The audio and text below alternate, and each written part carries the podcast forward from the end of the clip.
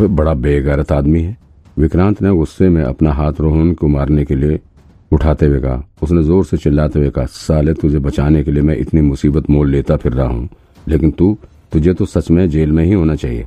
Sorry sir sorry sir मैं सच सच बताऊँगा। रोहन किसी तरह से खुद को विक्रांत का गुस्से से बचाते हुए अपने हाथ को सिर पर रखकर बैठा हुआ था। उसने इस वक्त जेल के कैदी वाला ड्रेस पहन रखी थी। इतने दिनों से जेल में पड़े होने के कारण अब उसकी खूबसूरती खत्म हो चुकी थी। उसकी स्मार्टनेस भी खत्म हो चुकी थी। वैसे तो उसकी उम्र अभी महज तीस या बत्तीस साल की थी, लेकिन फिर भी वो चालीस से कम का नहीं लग रहा था।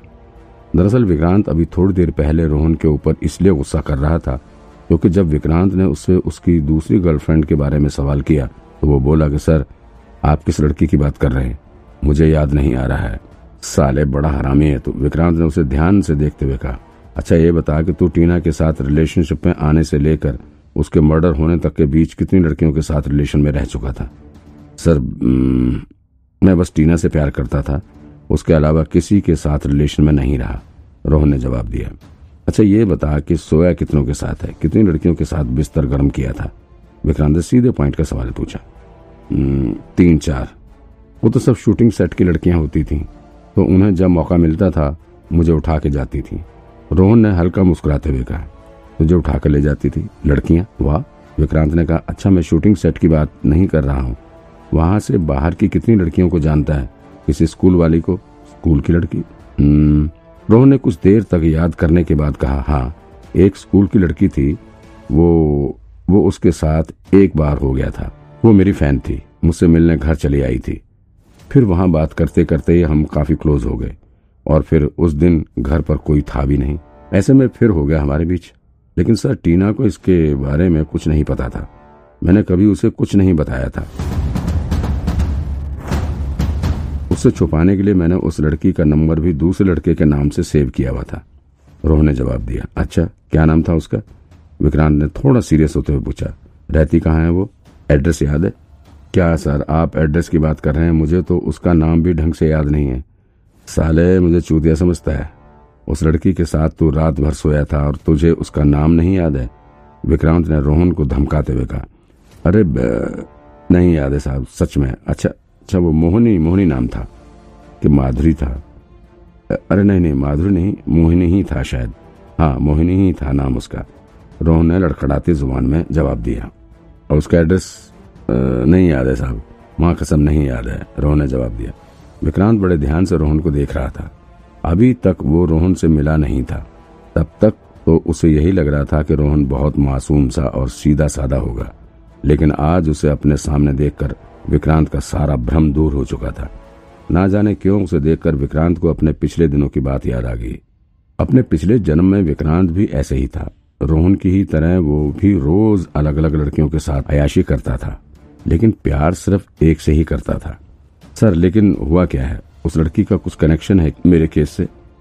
रोहन ने हैरानी जताते हुए पूछा, मैंने तो कभी उस लड़की का पुलिस के आगे ज़िक्र ही नहीं किया। मुझे तो लगता था कि उसका केस से कोई कनेक्शन ही नहीं है। इसलिए कभी कुछ नहीं कहा। साले, अब तुम डिसाइड करोगे कि किसका केस से कनेक्शन है और किसका नहीं। अगर इतना ही होशियार है तो फिर इतने दिन से जेल में क्या कर रहा है? विक्रांत ने फिर से रोहन को डांटते हुए कहा विक्रांत समझ चुका था कि रोहन में क्यों उस लड़की का ज़िक्र कभी पुलिस के सामने नहीं किया। दरअसल उसे अपने इमेज की चिंता थी।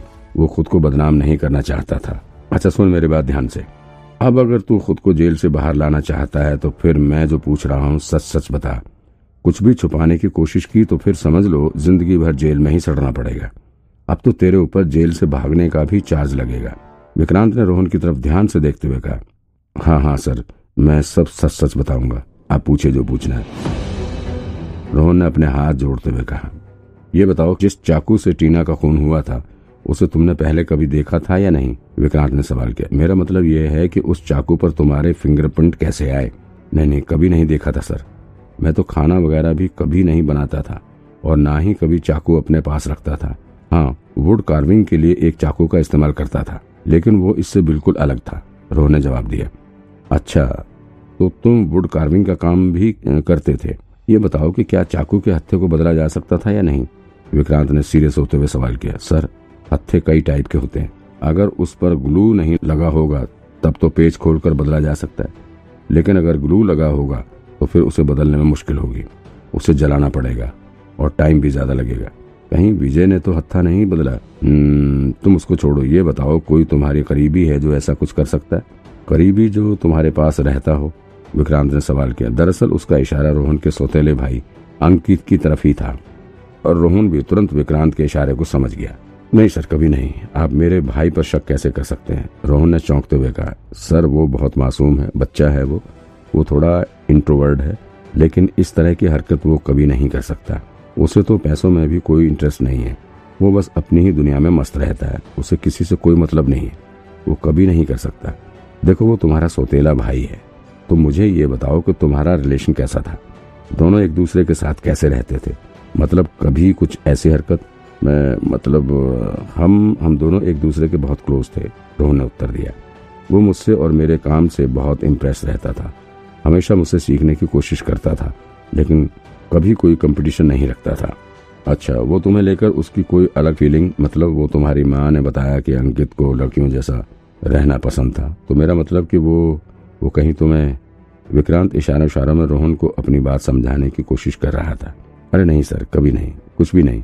रोहन ने एक सिरे से विक्रांत की बात को नकारते हुए कहा, सर, मैं बहुत सेंसिटिव हूँ और अगर उसने कभी कुछ इधर उधर की हरकत की होती या मुझे लेकर कुछ फील किया होता तो फिर मुझे तुरंत पता चल जाता। सर, वो बस इंट्रोवर्ड है, लड़कियों को देखकर उसको भी फीलिंग आती है। मैंने कई बार नोटिस किया है। और हाँ एक बार तो मैंने उसके कमरे में एक एडल्ट मैगजीन भी देखा था। वो ऐसा कुछ भी नहीं है। हम्म, लेकिन उसकी एज उनतीस साल की हो गई है।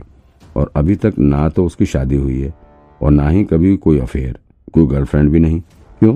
विक्रांत ने सवाल किया। मेरा ब्रदर अभी उनतीस साल का ही है। वो काम में बिज़ी रहता है। इसलिए कभी गर्लफ्रेंड वगैरह का चक्कर नहीं पाला।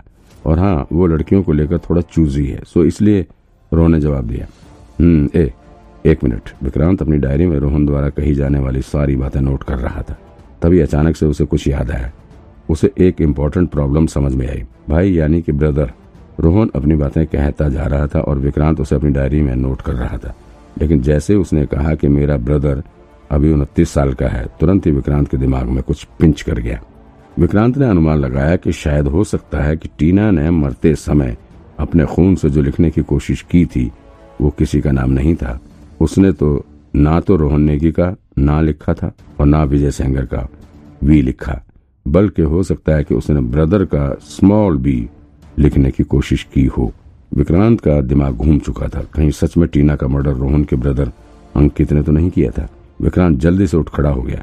जल्दी बताओ, ये तुम्हारा भाई अंक टीना को जानता है क्या? कभी मिला था उससे?